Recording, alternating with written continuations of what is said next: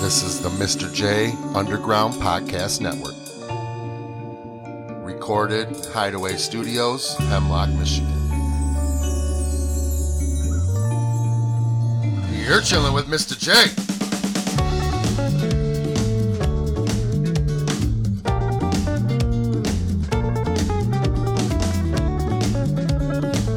What is up? This is Chillin' with Mr. J. I'm Mr. J. The Chillin' with Mr. J podcast may contain language not suitable for children.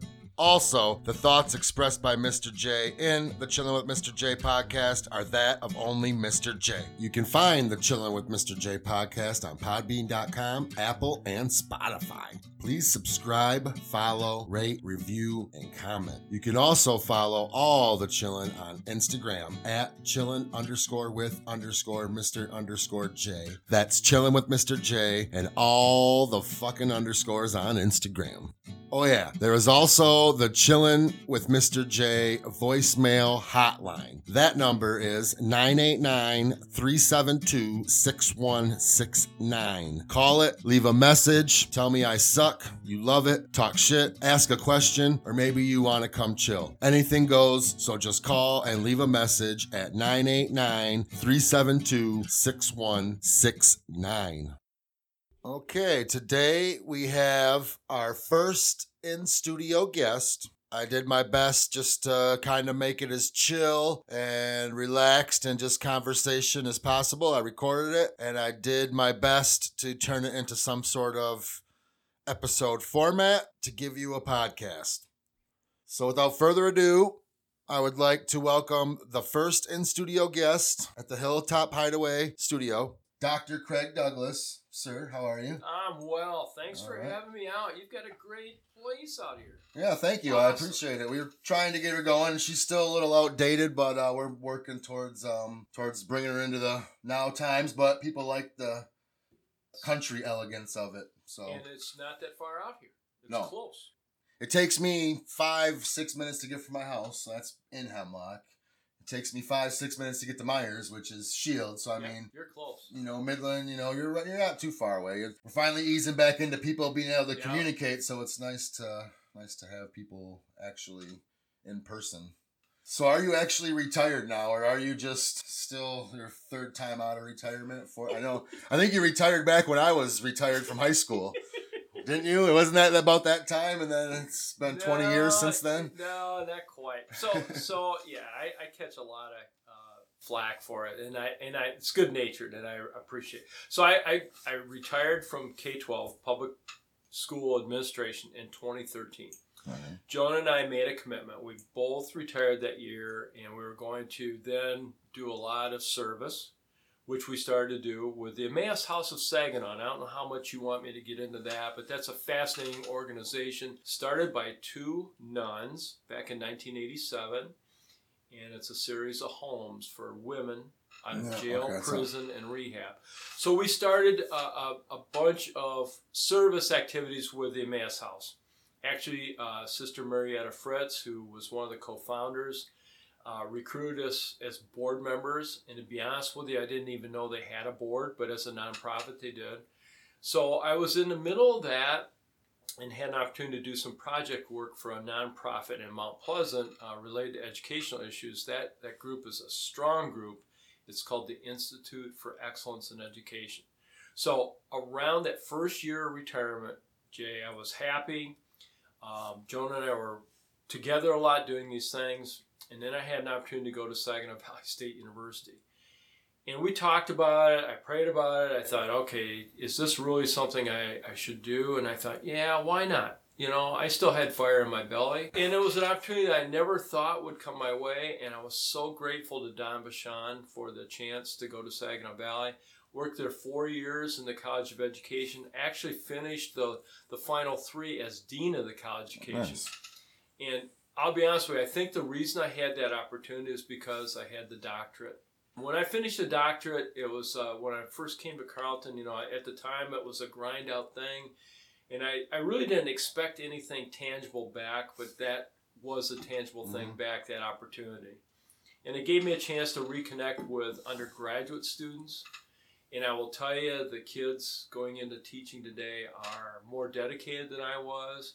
They've had to work harder for it than I did because the educational profession has taken such a chop in the blocks over the years. And they've had to be persistent. And so I was at the university for 4 years, retired in 2018. And since that time, I've really ramped up the work at the Emmaus House with my wife. In fact, over the Labor Day weekend, we worked on a couple of grants.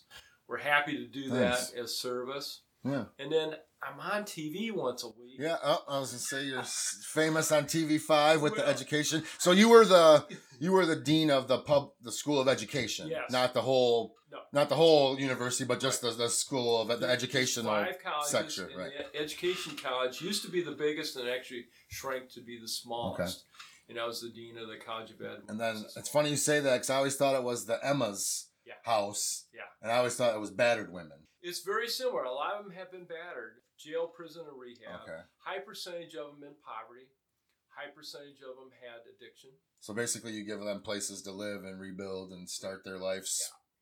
Yeah. It would be like again. The last chance to get it turned around. Right. Like you're out again one more time. Yep. This is it. Let's get it together. Here's a home. Here's other people going through what you're going through. Let's. Yeah. Unbelievable how strong these women are. Oh, for sure. And especially if you have other people going through it and you see people, I can imagine that makes it easier than being, hey, it's just me and I'm the only one here that's like this because everybody else is someone that is not like me. So, yeah, cool. Awesome. So your start in education was where? Did you teaching, work? Right? Teaching, nearby here in Chesney. Chesney, okay. I know. I was a math teacher. Okay. Coached freshman football. Oh, awesome. I didn't know that. For 5 years. I loved it. Used to come up here to Hemlock to scout. We hated Hemlock. Right. Because they were so damn good. Back then, a bunch of farm boys just playing football. And and so fast. And they ran that full house tee and the deception. What year was that roughly? 74 to 79. That's when you started then? Yeah. Okay. And worked my way up through basketball. I got an 8th grade basketball job, and then I went to freshman, and then JV, and I got the bug to be a varsity basketball coach, and so I uprooted and moved to Big Rapids and coached varsity basketball and varsity baseball there for 7 years. Okay, so that's why you always like the basketball. That's why that's always been a thing, because you're just coach and you like to just watch the basketball. Yeah. And I could get that coaching voice, and getting into the refs a little bit when need be. Obviously, I know coaches or teachers still do it, but back then, you basically almost to survive as a teacher. Now you could be a teacher, maybe do something on the internet or have another avenue to make some money. Back then, you would almost have to coach if you were going to be a teacher and support a family. I know my dad did it all the way up until principal, and then you kind of have beggar. You can't really do it anymore because of Your dad's a great example. He's a fine educator, and our paths were similar. He worked his way into administration. I made that decision after 12 years of teaching, and it wasn't that I was upset with teaching, but as you said, financially it made sense, and I had the degrees, and I felt kind of this obligation, if you will, to use it, and not just say I got a master's. You worked hard to learn it. Why not? Why not use it? Yeah, exactly. And I learned to enjoy administration very much. Right. That's where I had a chance to meet great students like yourself and your brother Matt and others come up through the ranks, and now to see you as adults, that's such a great joy. I wanted to do a little thing at the golf outing for I was going to do a tribute to my dad, I got some stuff, but it just didn't feel, I'm going to do it, but in a different setting. That kind of setting didn't feel right. I want to go and talk to people where they're more of their mind to think of what they're saying and let them know, not just spring it on people, let them think of what they want to say. But anyway, one of my questions that I wanted to know would be okay, if my dad, let's say if he didn't retire by this time and he was still principal of the elementary. You know him pretty well, obviously, colleagues and friends, and you know him very well. What kind of his thoughts would be on the whole COVID and the continued education? Well, your dad is one of the strongest guys I ever got to work with.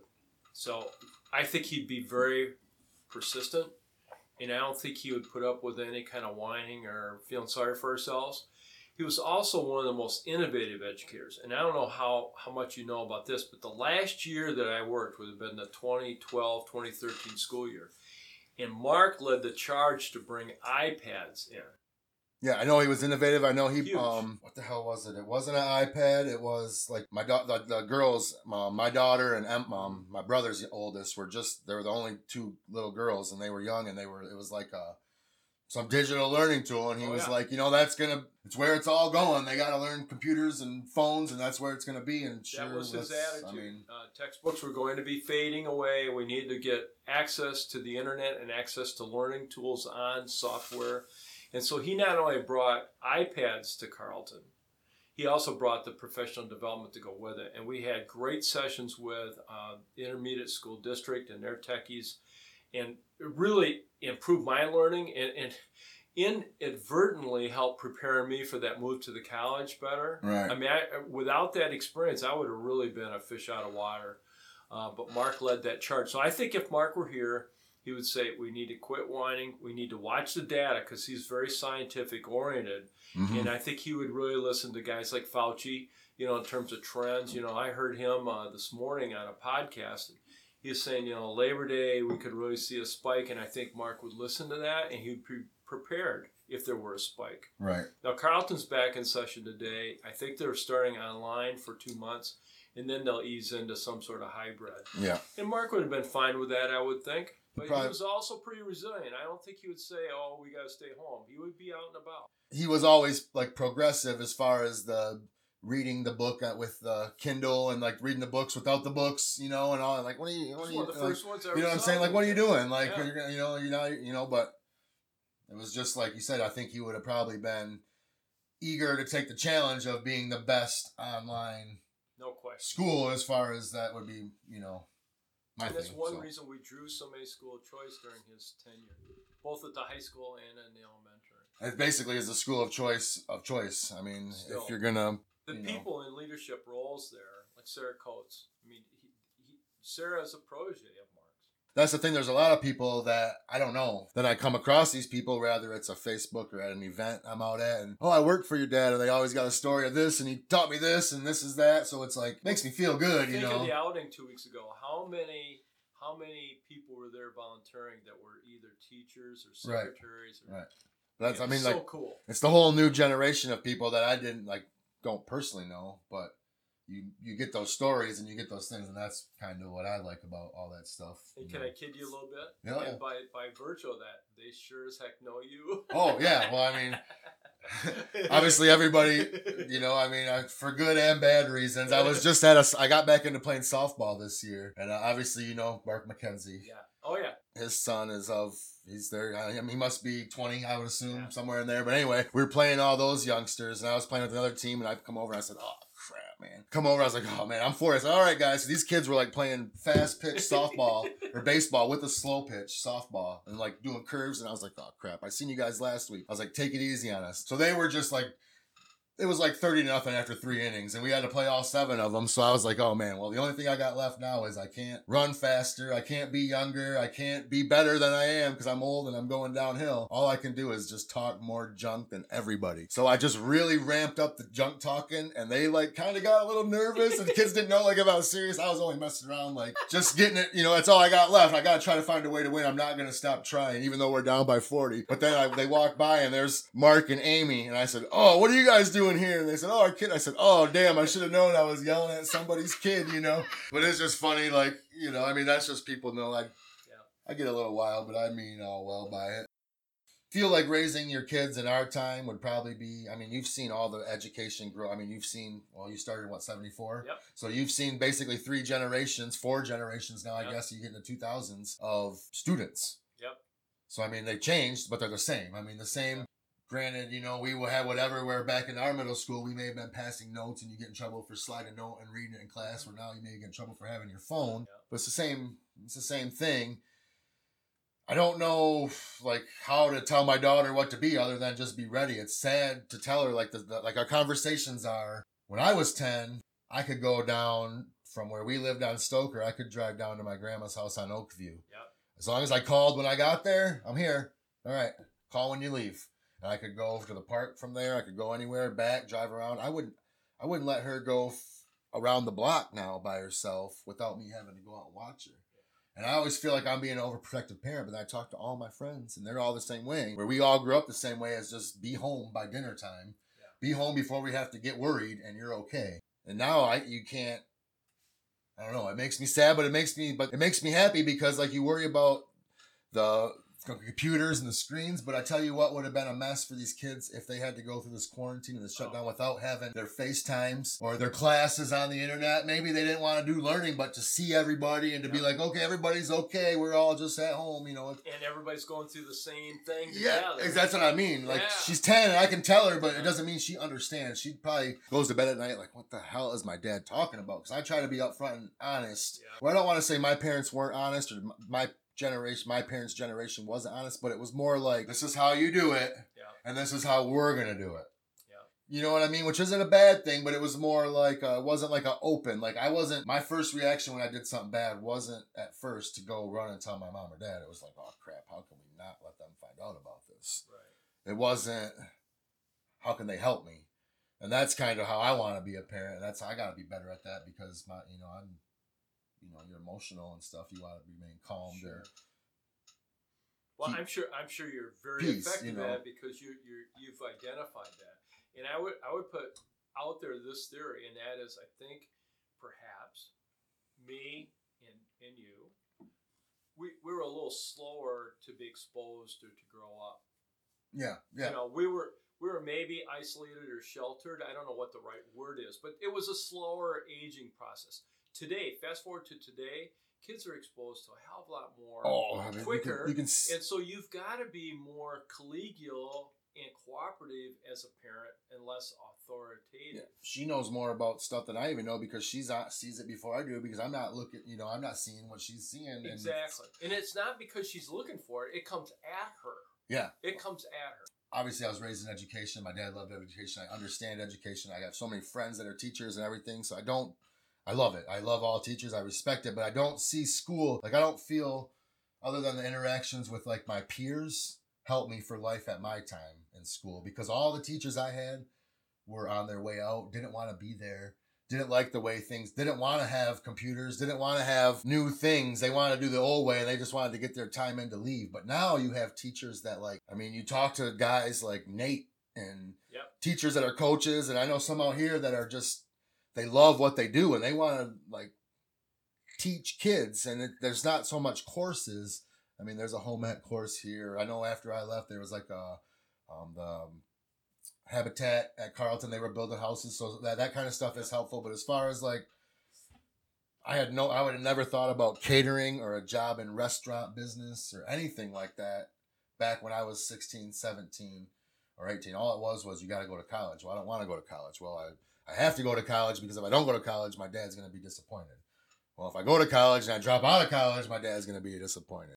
My friends were the same way, just went to college because if you didn't go to college, people were going to be like, haha, you ain't in college? What are you doing with yourself, So that's why I think the vocational millage that was passed 2 years ago was a huge step forward for our county, because it really does open up those career pathways that may involve college, but not necessarily.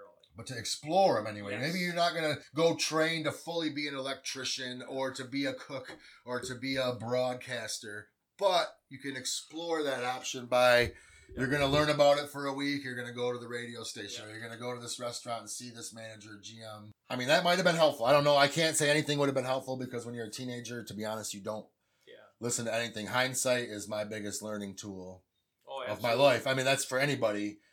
You make a mistake, you learn from it. You gotta learn from it and grow from it and not repeat it. And that's the biggest old school thing I've learned from having an old school. I felt like I was, you were talking about, raised, not so much sheltered, but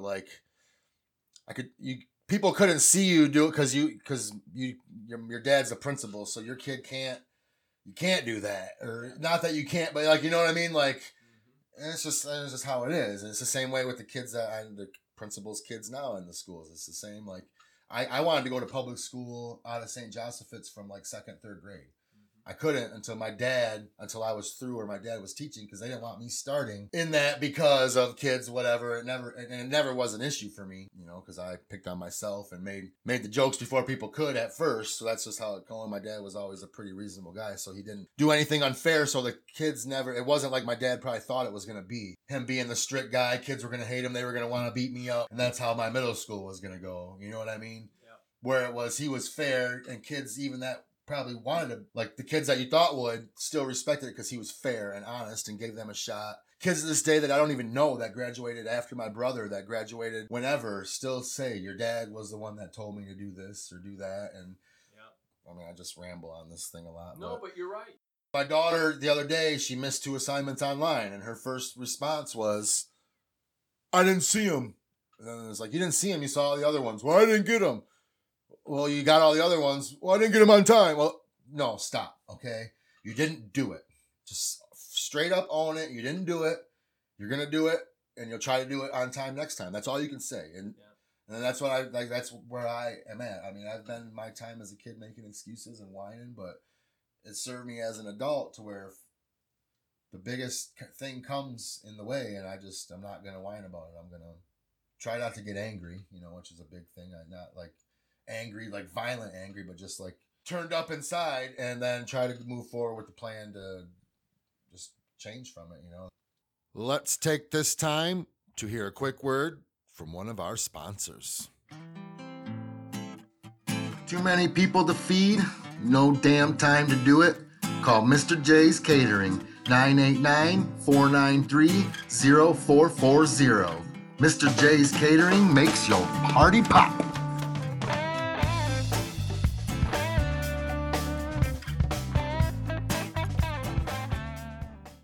Welcome back to the Chillin' with Mr. J podcast.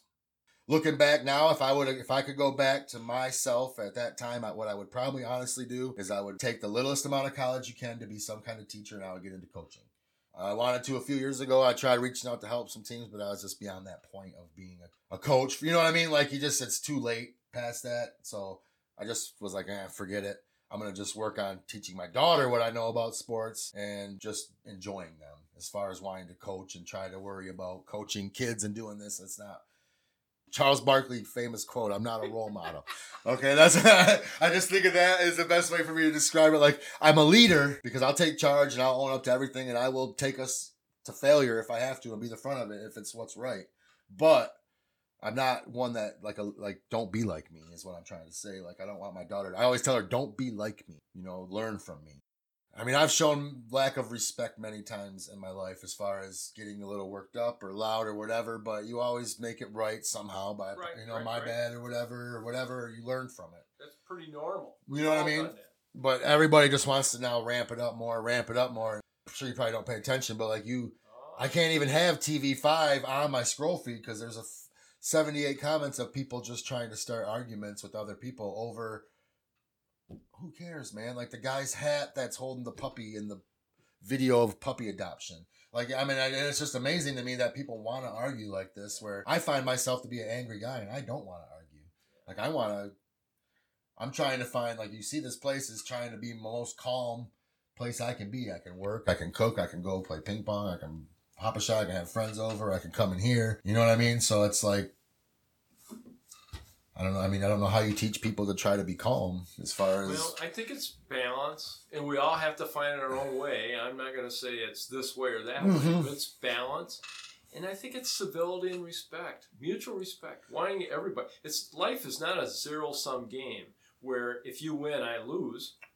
We can both win. And we can both lose. Yeah. Right. So, I mean, we've got to somehow get that feeling that we're in it together. Yeah. And as far as winning and losing, who determines what winning is for you or winning is for me? It could be, I could be winning already. You could have won. Yeah.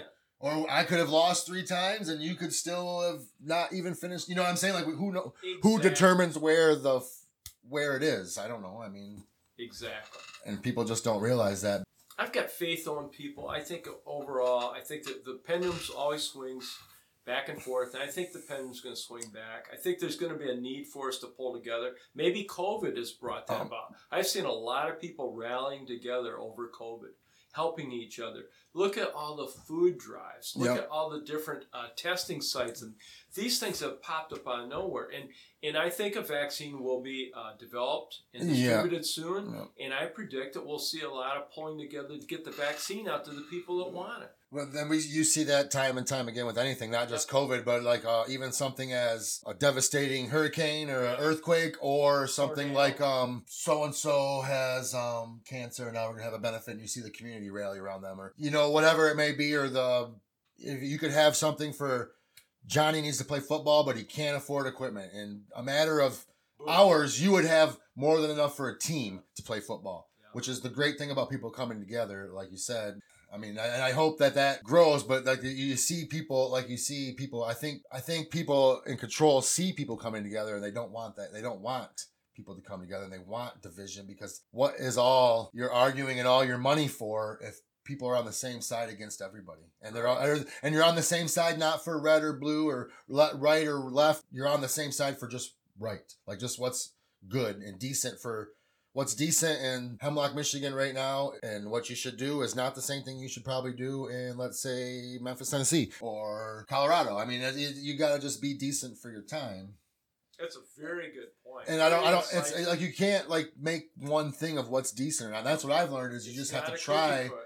It's got to be developed and evolved. You can't make it. And what I see and notice the most is not in kids, because most kids generally, up until teenagers, are all nice, unless their parents are total assholes, and then they are going to be that insane. But most kids are generally caring, and they share with other kids, and they don't want to be like that in a few cases. But what I notice more nowadays than anything is high school kids are together.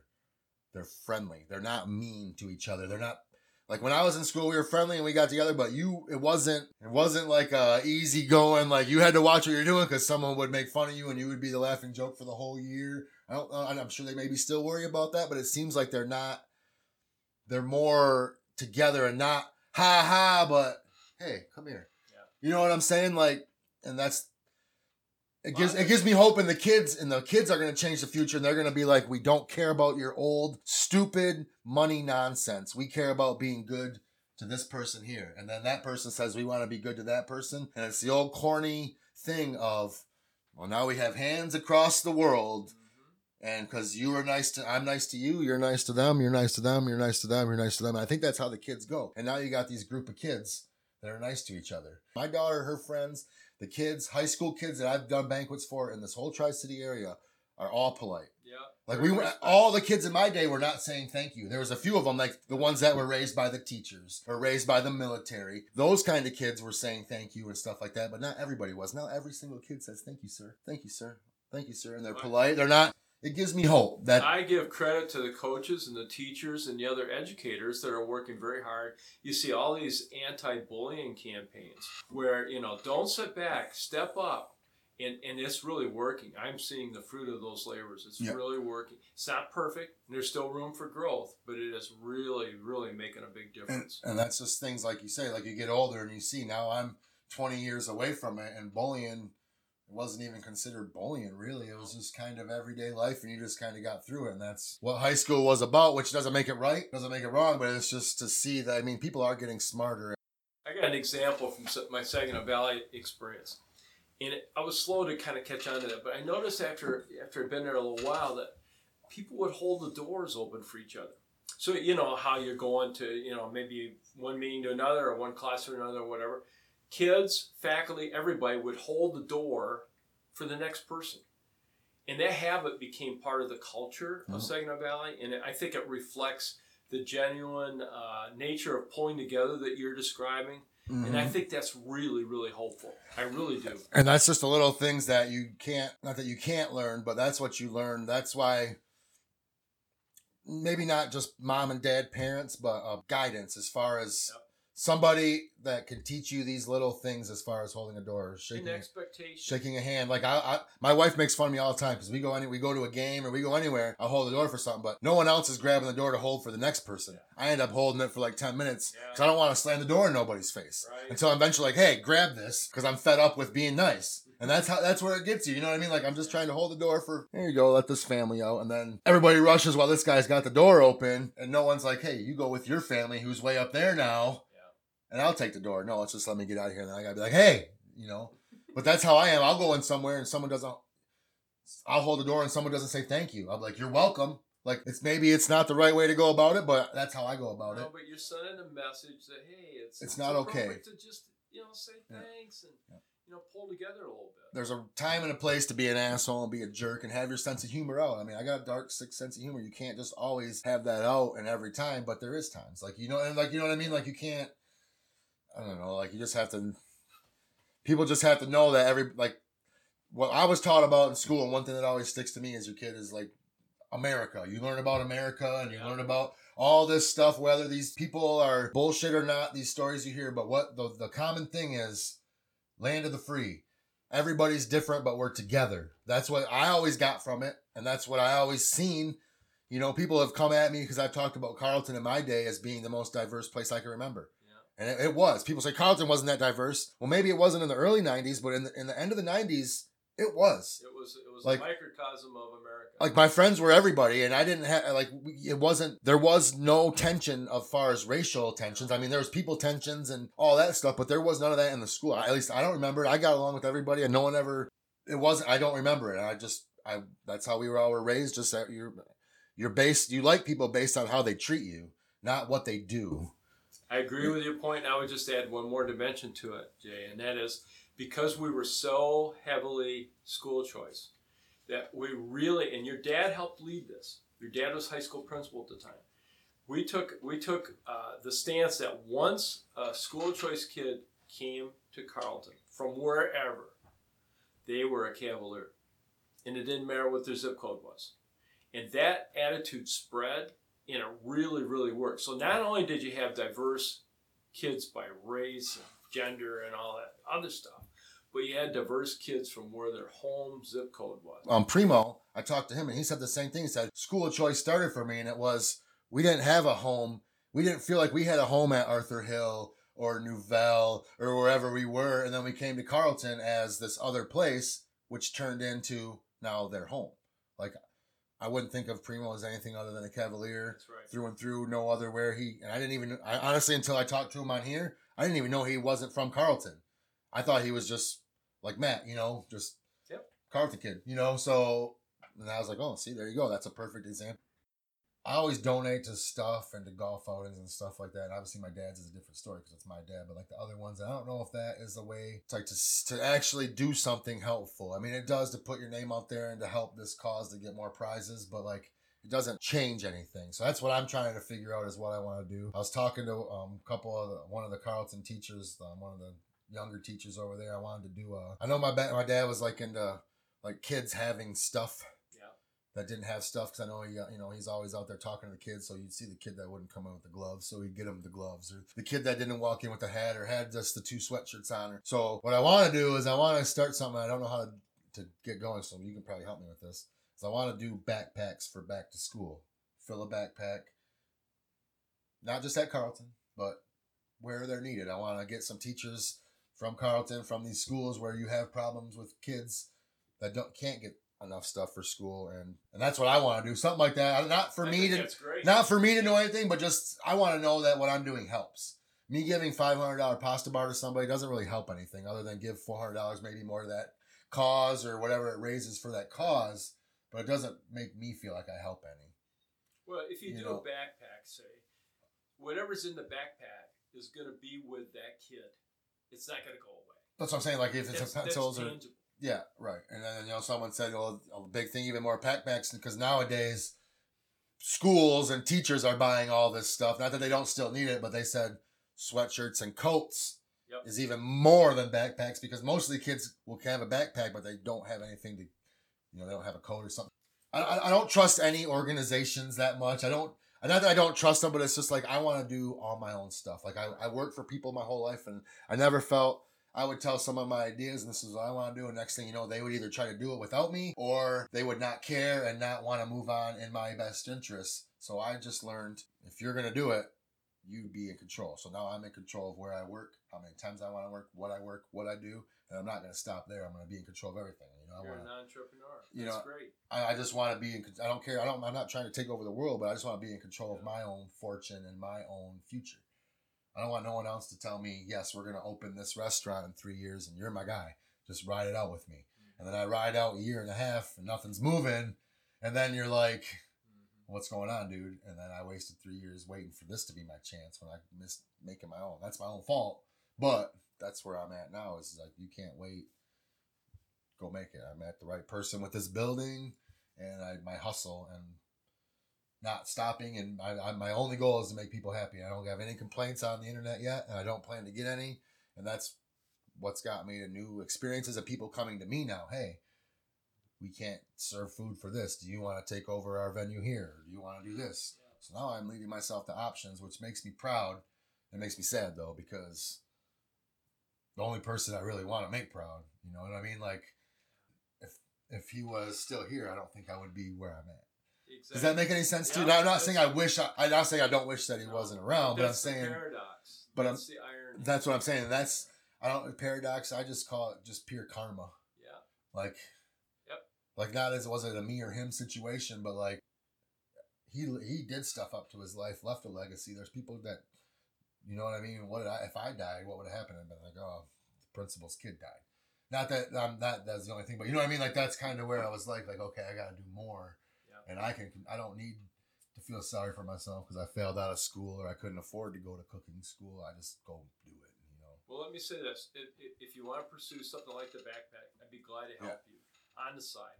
Help you any way I can. I'm not looking for anything other than just helping to serve, just what I hear you say. And like I said, all I want to do is fill up the backpacks. I just need to know who to talk to, and I just want to drive around in my van and hand them out and just be like, Mr. J's a caterer, but Mr. J's a caterer, I didn't know that. When I was in 5th grade, he gave me a backpack. Didn't have anything. And that's like what my people tell me from my dad. Like, not like they gave him something, but like, they were like, fuck school, I was pregnant. You know, in high school, I was like, fuck school, I hate school, it's stupid. And your dad told me that's not a reason to quit. That kid, you know, and maybe they didn't finish school, but it's something they thought about after and went back to finish. Or something they still keep with them to be better because of that. And that's just, you know, I mean, that's what I think about when that happened. And that's what leads me to doing this, where it's a podcast or I don't know, 60 people listen every week. And it's just me spilling my beans. And I've talked to some people. I talked to you. I don't know what it's going to be about. I babble more than anything, but it makes me feel better.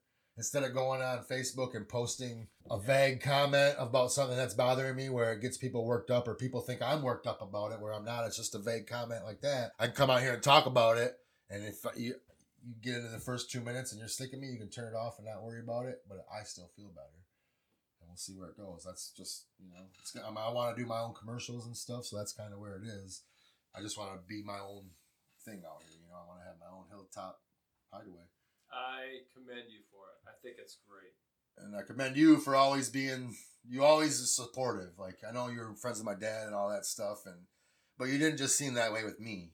You seem that way with everybody. Like, you cared, you know, and that's, some people come off insincere, like they care. And my dad taught me one thing, was there's politics. Like, you got to play the game.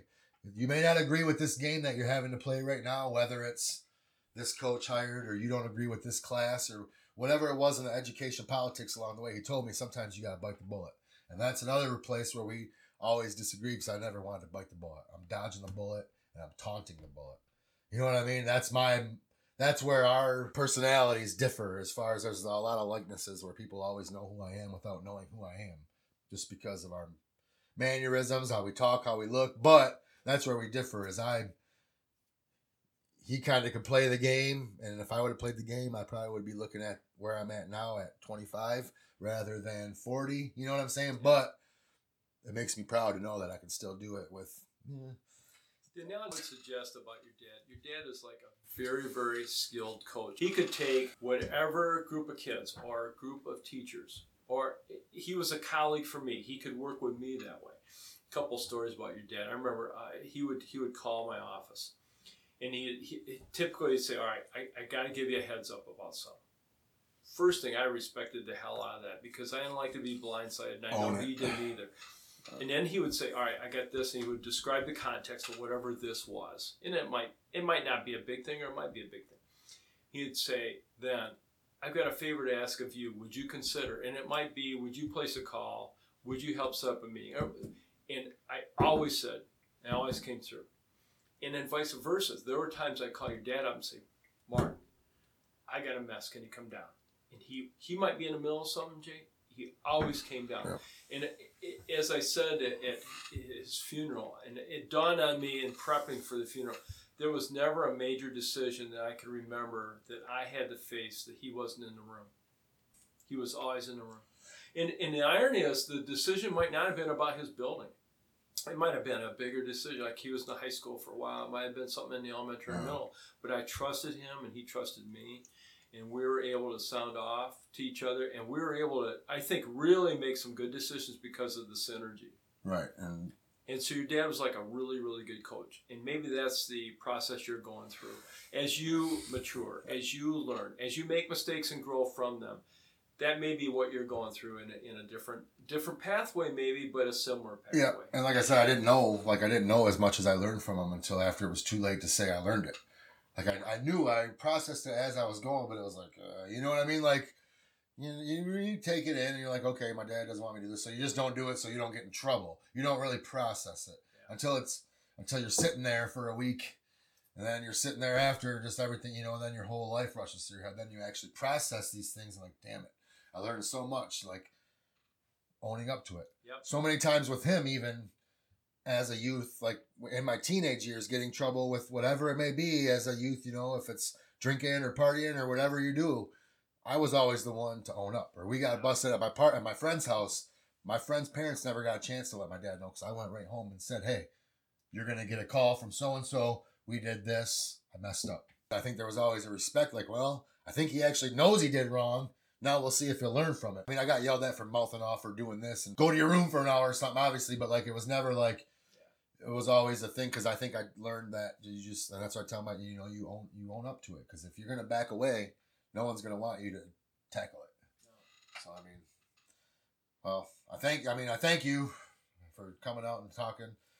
Well, thank you. I feel honored to come out, and great to see you. So proud of you. Thank you. And your brother too. You know, Matt's got a great family. You've got a great family. It's just, it's neat for an old guy like me to see you, quote, kids grow into the adults that you are. I end my show with, I usually shoot the ball in here, but I've never had no one in here. And I don't do very good, so I'm going to be a good teammate. I'm going to pass the ball to you to take the final shot over there. You can't do a granny shot. You know, I could dunk on that. You might be able to, but we don't have insurance. I'm not sure if I can see. First one, that was just a warm-up. Yeah. That's how I usually shoot it, though, so don't feel bad. Oh, yeah, there's a sound that we need. One more there. Oh. It's the ball's hard is what it is. It is. Yeah, that's just like me, though.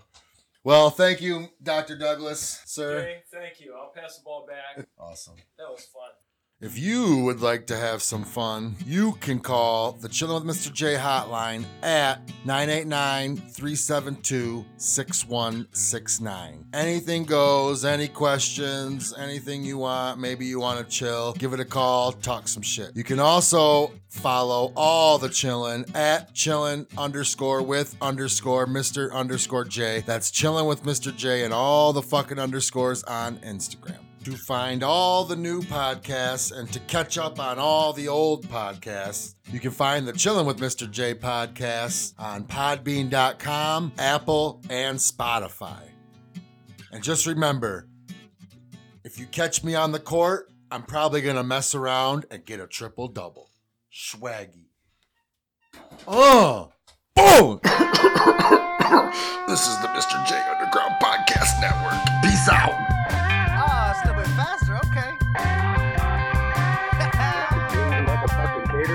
Better call me back, sucker.